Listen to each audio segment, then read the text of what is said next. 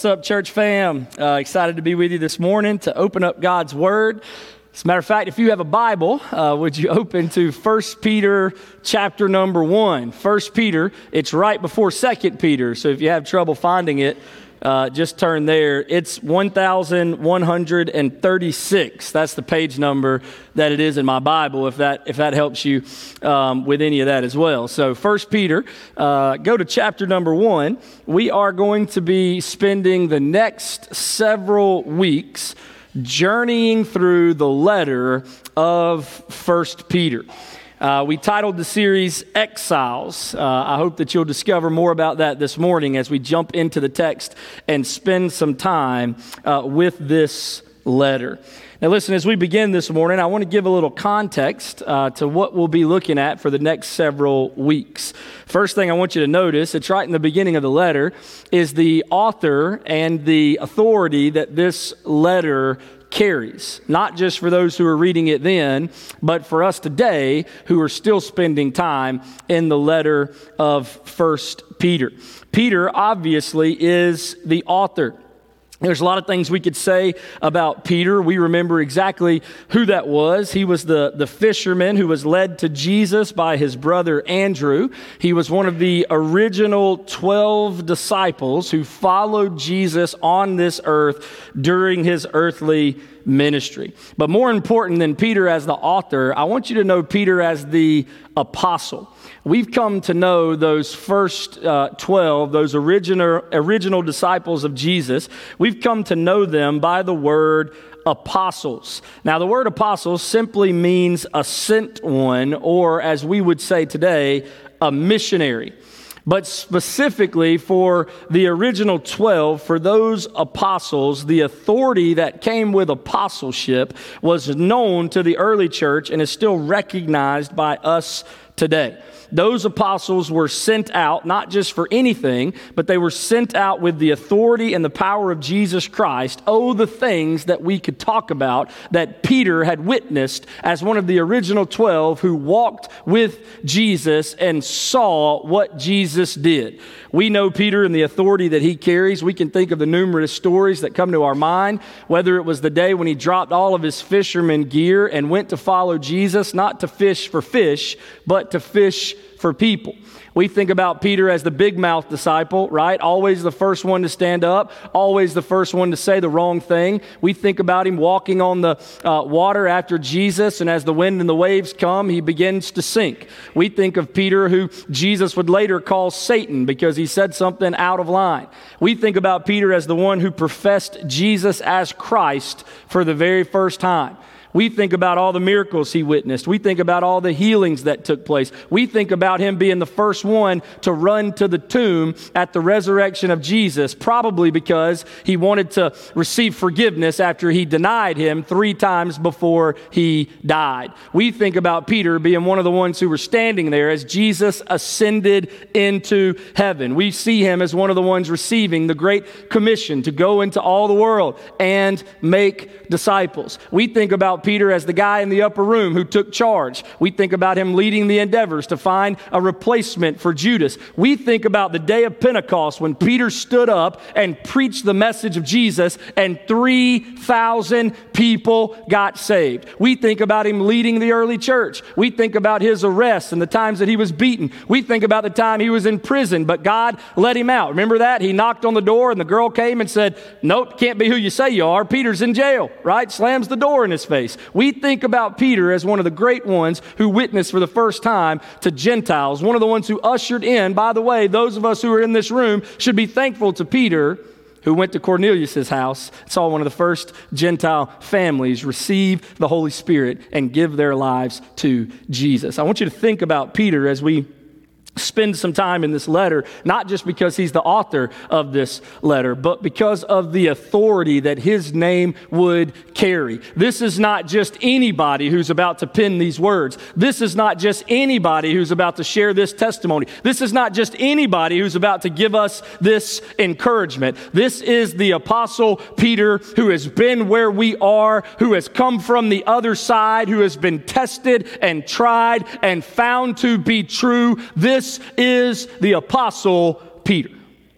Now, we know him and the weight that he carries. So did the early church when he wrote this letter. I also want you to see, just by context, the audience in which Peter is writing to. Certainly, the author and the authority that's carried with his apostleship is important, but I want you to notice the author. This is also in 1 Peter chapter 1.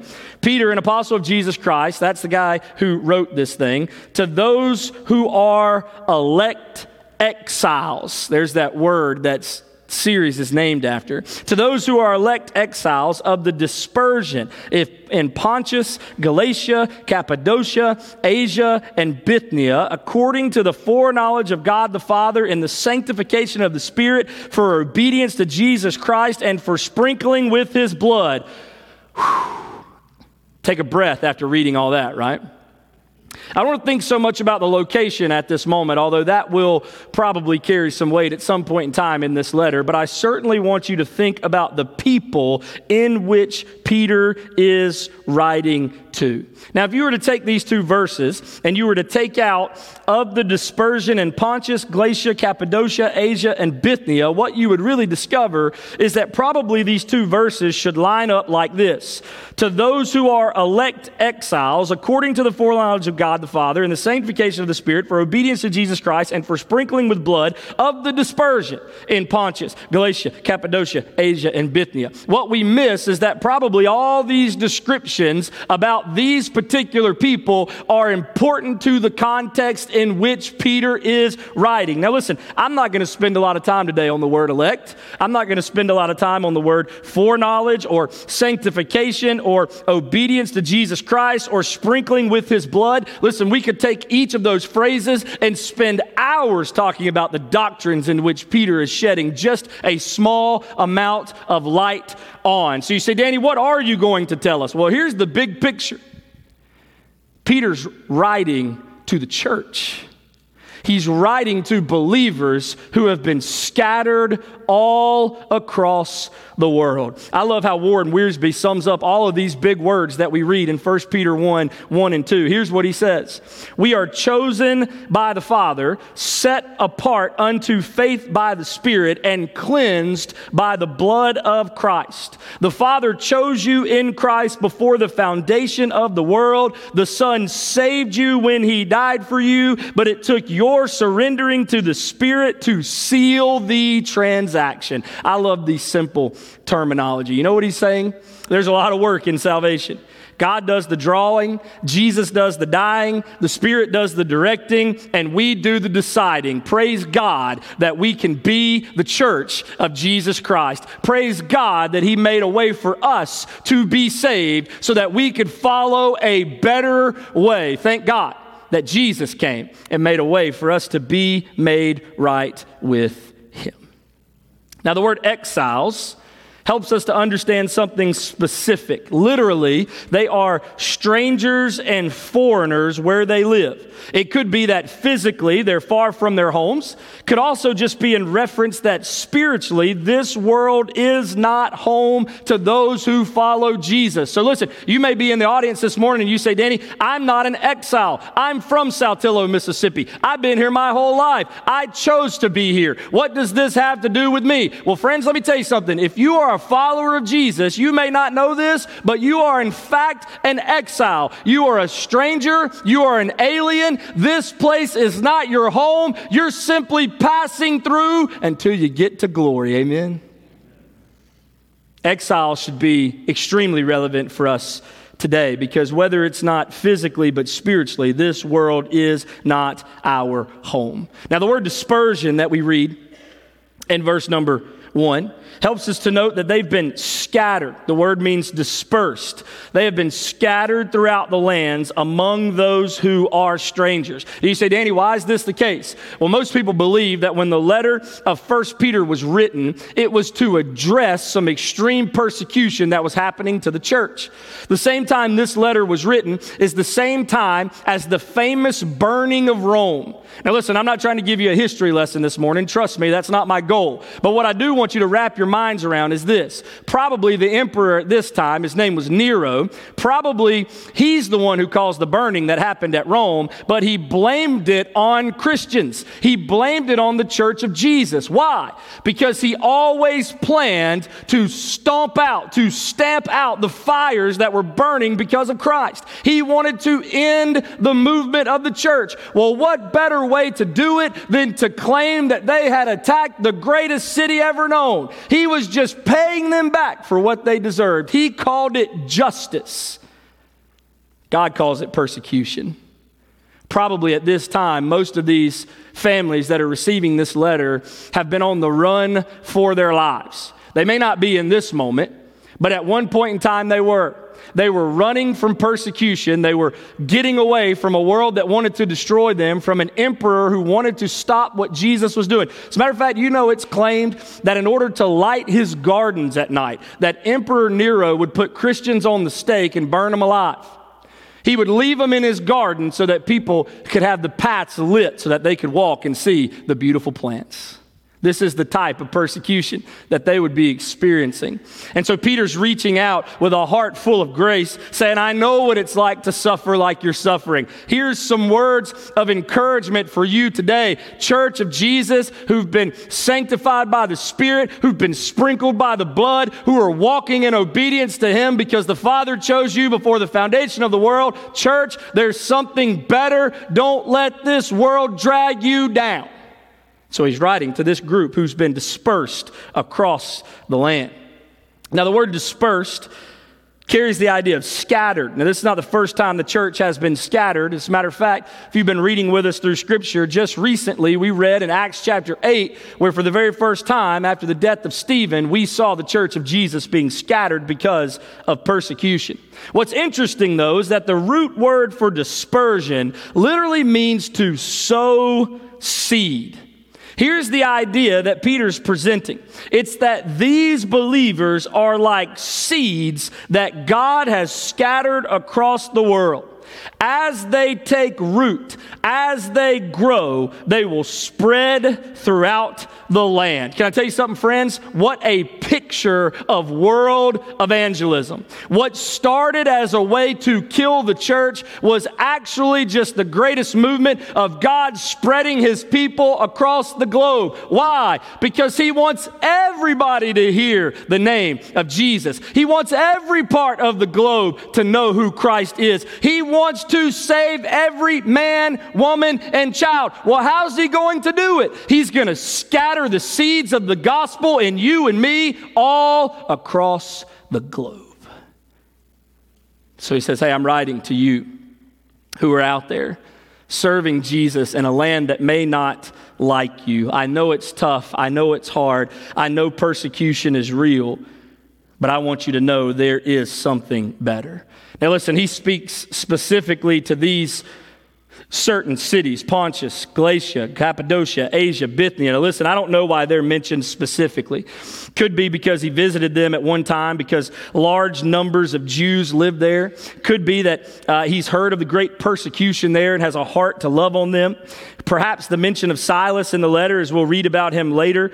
Po- possibly Silas has given Peter firsthand information on what's taking place in those areas. Maybe Silas is actually returning to those areas, and Peter's writing a letter because Silas is going to be the one who takes them to these places. I don't know about it, but there are some uh, specifics about these places that are interesting.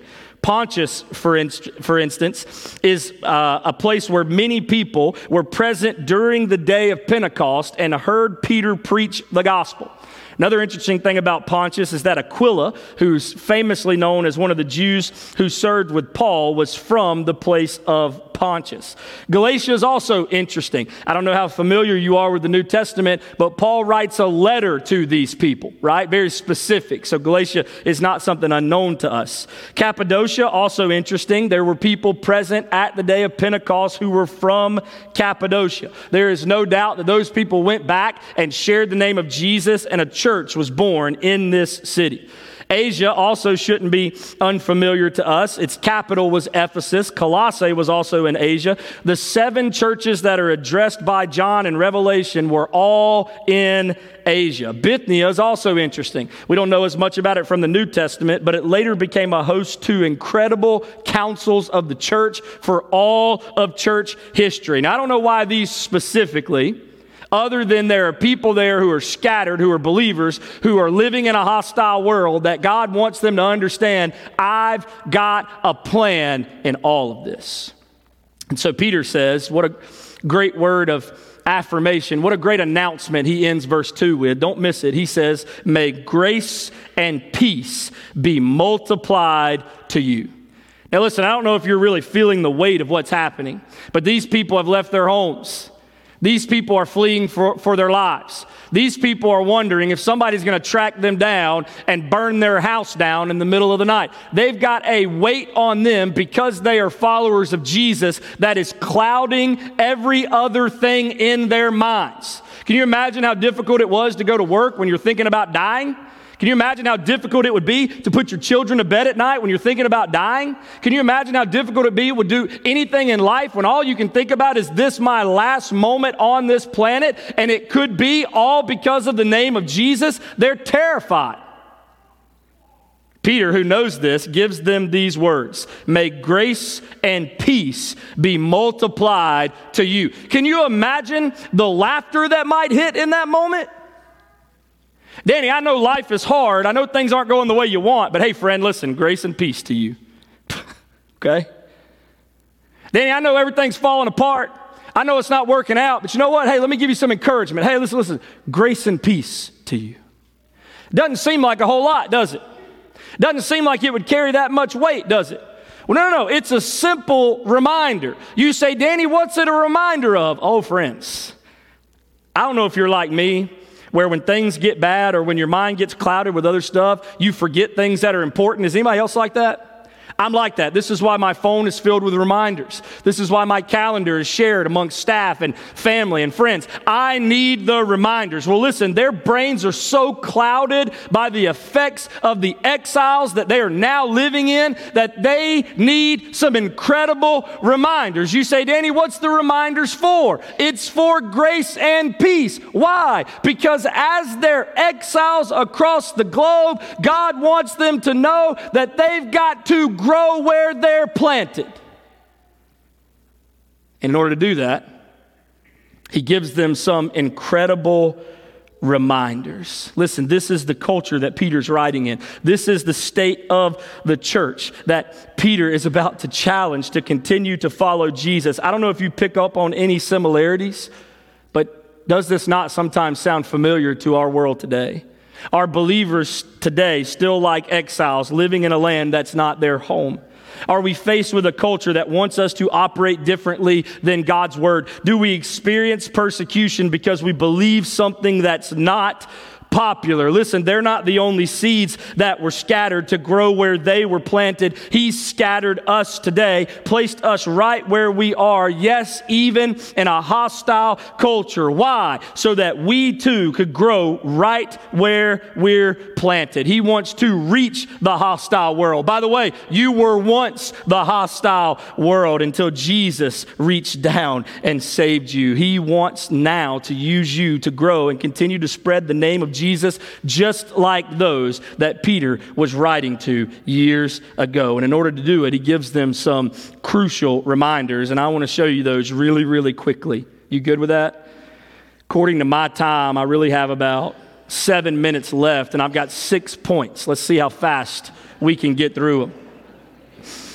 Danny, what are the reminders that Peter's giving to the church that has experienced an exile type of life to live as Jesus wants them to live in a hostile world? Well, here's the first one we have a living hope. Hey, friends, I know life may not always go the way you want. I'm, i know that everything may not happen like you want it to happen. I know sometimes things can get so bad that you forget everything that was good and you're only focused on what's bad. I bet you're like me and you may have hundreds of blessings in this life, but those couple of things that didn't go right are the only thing that you are thinking about. And Peter goes, I know what that's like. I've sat in jail cells. I've experienced persecution. I've been beaten. I've faced a hostile world. And I too had to be reminded not of the things I don't have, but of the things that I do have. You say, Danny, what do you mean? We have a living hope. Look at verse 3 in 1 Peter chapter 1. Peter writes, Blessed be the God and Father of our Lord Jesus Christ. You know what that word blessed means? It's where we get our English word for eulogy. It means to praise someone's life. That's why we read it at the beginning of a funeral. Peter's reminding them, Blessed, praise, greatness, honor be to the God and Father of our Lord Jesus Christ. Why? Look at this. According to his great mercy, hallelujah, right? How many of you have experienced the mercy of Jesus? Can you imagine Peter as he's writing these words, what he may be thinking about? All the different times that God gave him a second chance and a third chance and a fourth chance and a fifth chance. Aren't you glad that God gives us multiple chances? Aren't you glad that God offers his great mercy to us? You say, Danny, what do you mean? Look at this. He has caused us to be born again to a living hope through the resurrection of Jesus Christ from the dead. Listen, it's by His mercy that everything exists and has its being. It's by His mercy that we went from death to life. It's by His mercy that even when we were dead in our trespasses and sins, God reached down and poured His mercy and grace into our lives and has caused us to be born again to a living hope. I wonder if Peter's mind instantly thought back to Jesus' conversations with Nicodemus in John chapter 3. You remember what Jesus told Nicodemus? He said, Unless one is born again, he cannot see the kingdom of God. You know what Peter's reminding them? He's saying, You have a living hope. It didn't matter what they faced or what Nero did to them, they had a living hope that not even Nero or death could take from them. There was nothing they would face that Jesus hadn't already defeated for them. You say, Danny, what do you mean? We'd already taken a path that led to Roman torture and a skull shaped hill. He had already descended to the underworld, preached to the spirits in prison, and emerged triumphant, holding up for all to see the keys of death and Hades. Listen, we don't have a hope like a wishing star or hoping that we will win the lottery. Our hope is rooted in the resurrection of Jesus Christ from the dead. Can I tell you something, friends? Peter's not hoping that was true, he's not wishing that was true. Peter saw the empty tomb tomb. He realized Jesus is not there. He saw the resurrected Christ. He watched him ascend into heaven, and he said, I may have denied Jesus before, but I will never deny Jesus again. Why? Because we have a living hope. He is not dead. It's not based in me. It's not based in you. It's based in Jesus and his resurrection. Listen, I love what Paul wrote to the church at Thessalonica, he said, For the Lord himself will descend from heaven with a cry of command, with the voice of an archangel, and with the sound of the trumpet of God. And the dead in Christ will rise first. Then we who are alive, who are left, will be caught up together with them in the clouds to meet the Lord in the air. And so we will always be with the Lord. Therefore, encourage one another with these words. You say, Danny, encourage one another with what words? Life isn't how I want. This world doesn't do what I want it to do. I'm up up against the wall, friends. Here's the encouragement we have a living hope. Let me show you the second one. Not only that, we have a lavish home.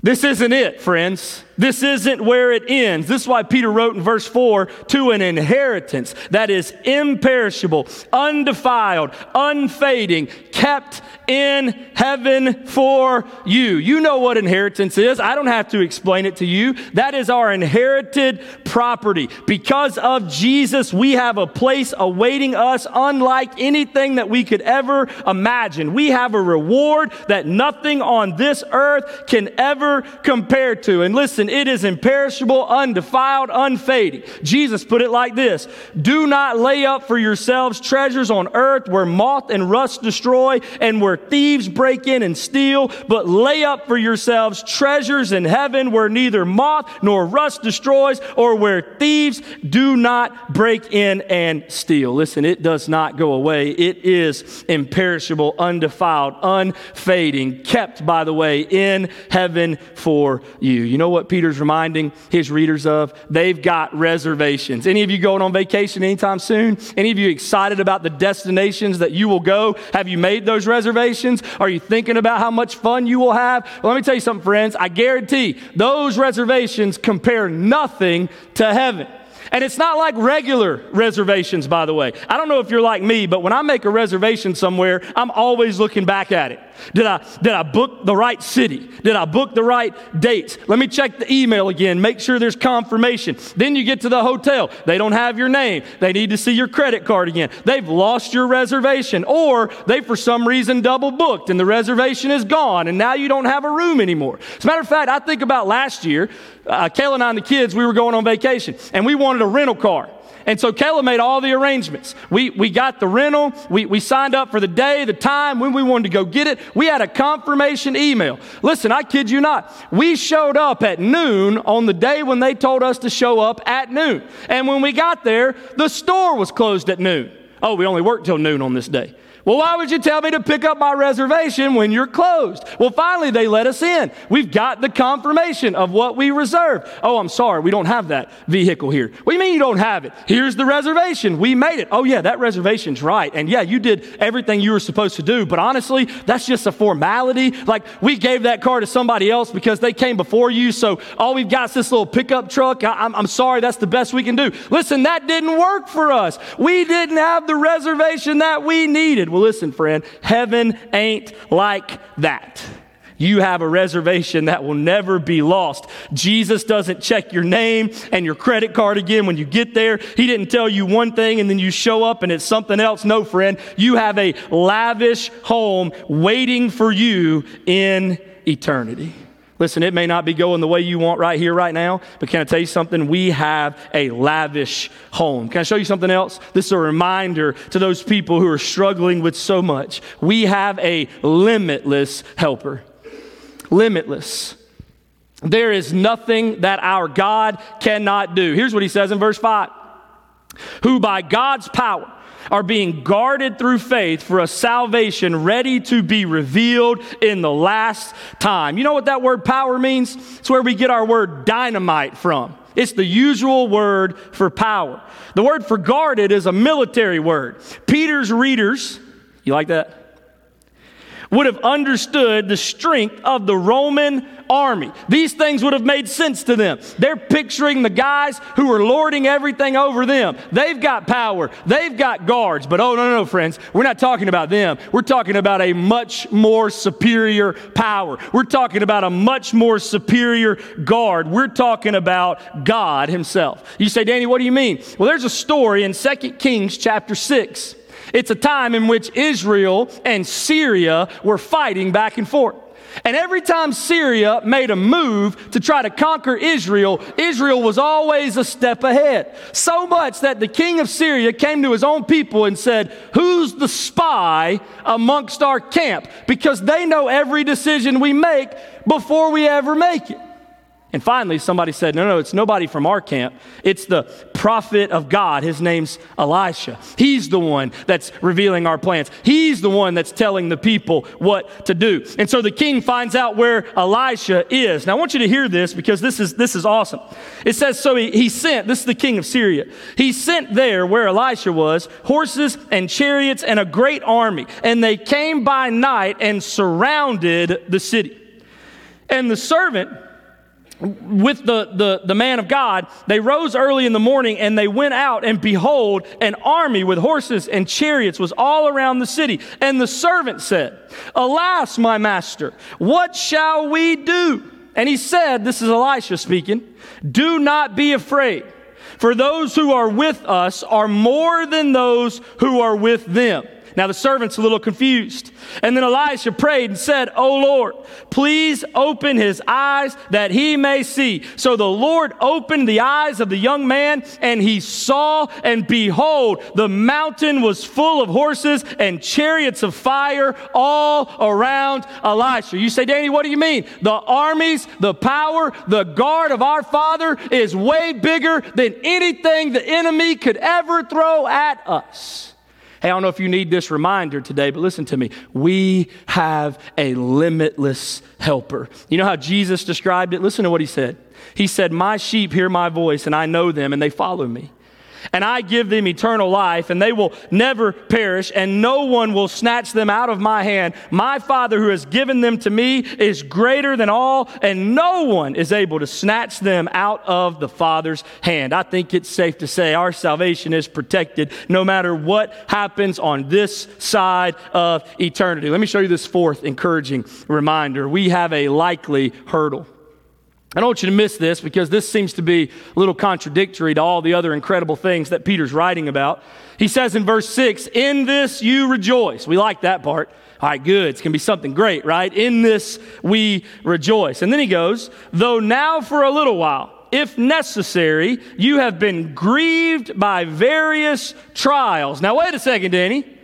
When I think about various trials, I don't think about the word, in this you rejoice. When I go through trials, it's not rejoicing. Well, that's not what Peter's saying. Matter of fact, he says, you have been grieved by various trials. Here's why you can rejoice. He goes on so that the tested genuineness of your faith, more precious than gold that perishes though it is tested by fire, may be found to result in praise and glory and honor at the revelation of Jesus Christ. You know what he's saying?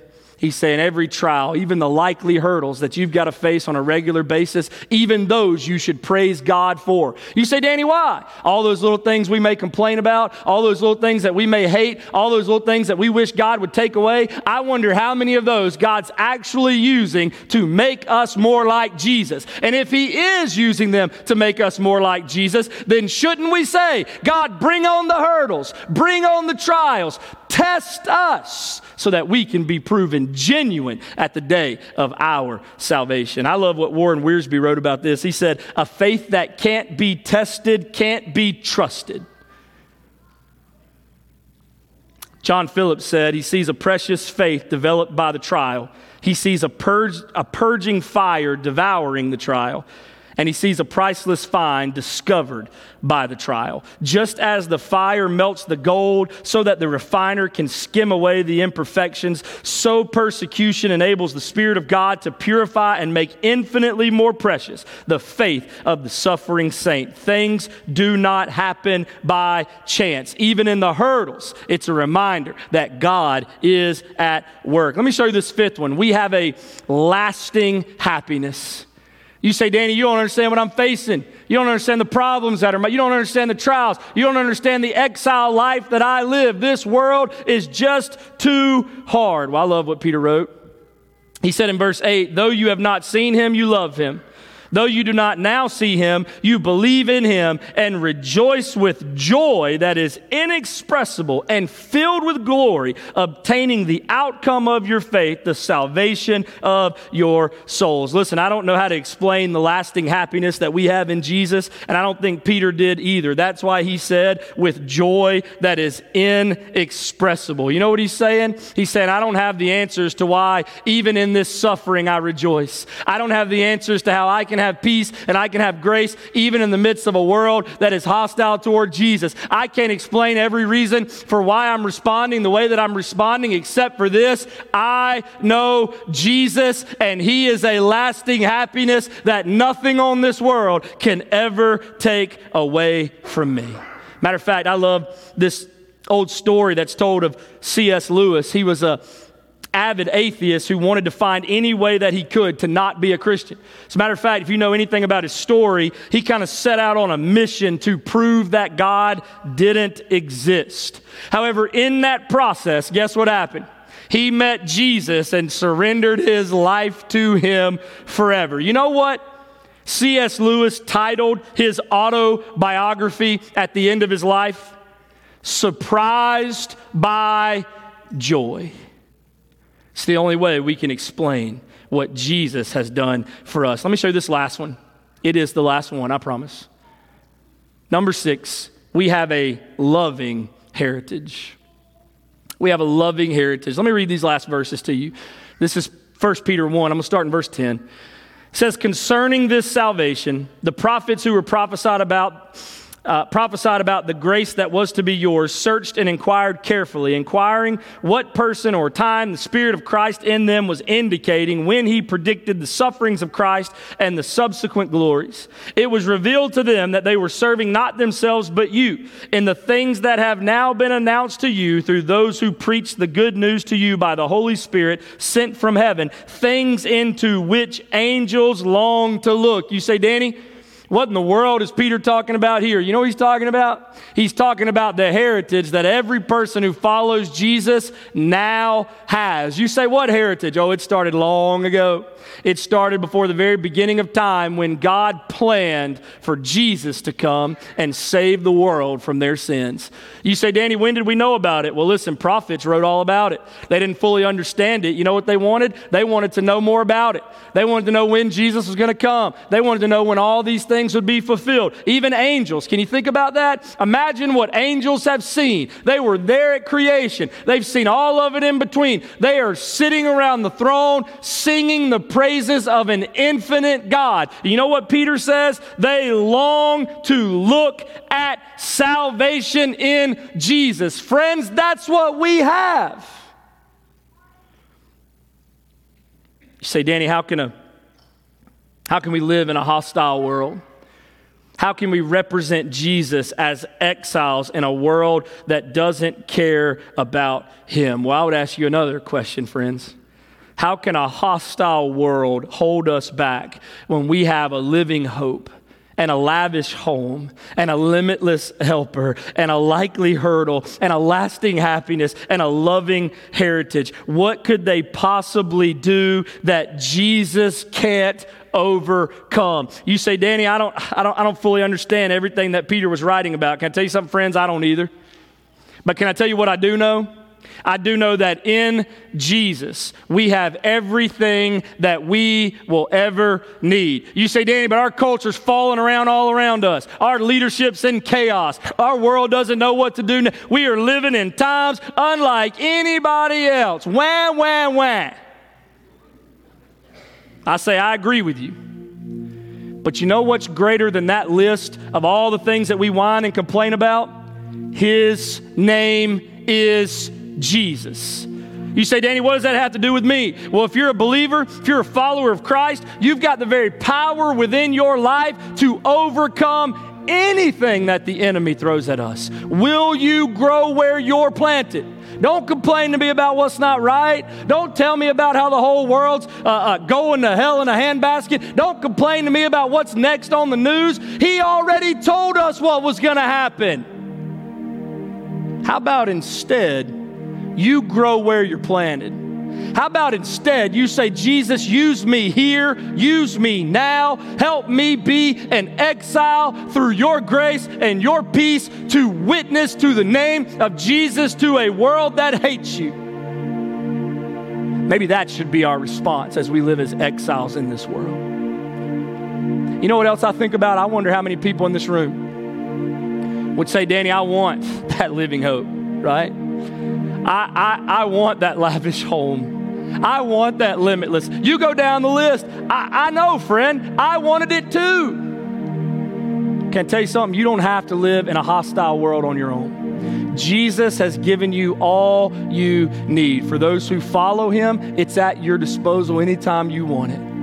For those who don't, can I tell you something, friends? I'd love to meet you in the lobby in the next few minutes and tell you how Jesus can change everything. You know what I love about 1 Peter? I feel like it's so similar to the chaos that we live in today. But you know what Peter never tells them to do? Never tells them to whine, never tells them to complain, never tells them to just put everything on a, on a pile and burn it all and start over. No, no, it's not his response. His response is that Jesus makes all things new. Friends, if you're here today, right now, and Jesus needs to make you new, He can. If you're here and you know Jesus, I wonder how he's leading you to make things new where you are. Can I just challenge you with something? He wants all believers here and across the globe to grow where we're planted. Are you growing? Listen, I hope those reminders are powerful to you today as much as they are to me. We know Jesus, and that changes everything. If you don't, I'll tell you about him in the next few moments. Let me pray for you. Jesus, we love you and thank you. You are awesome.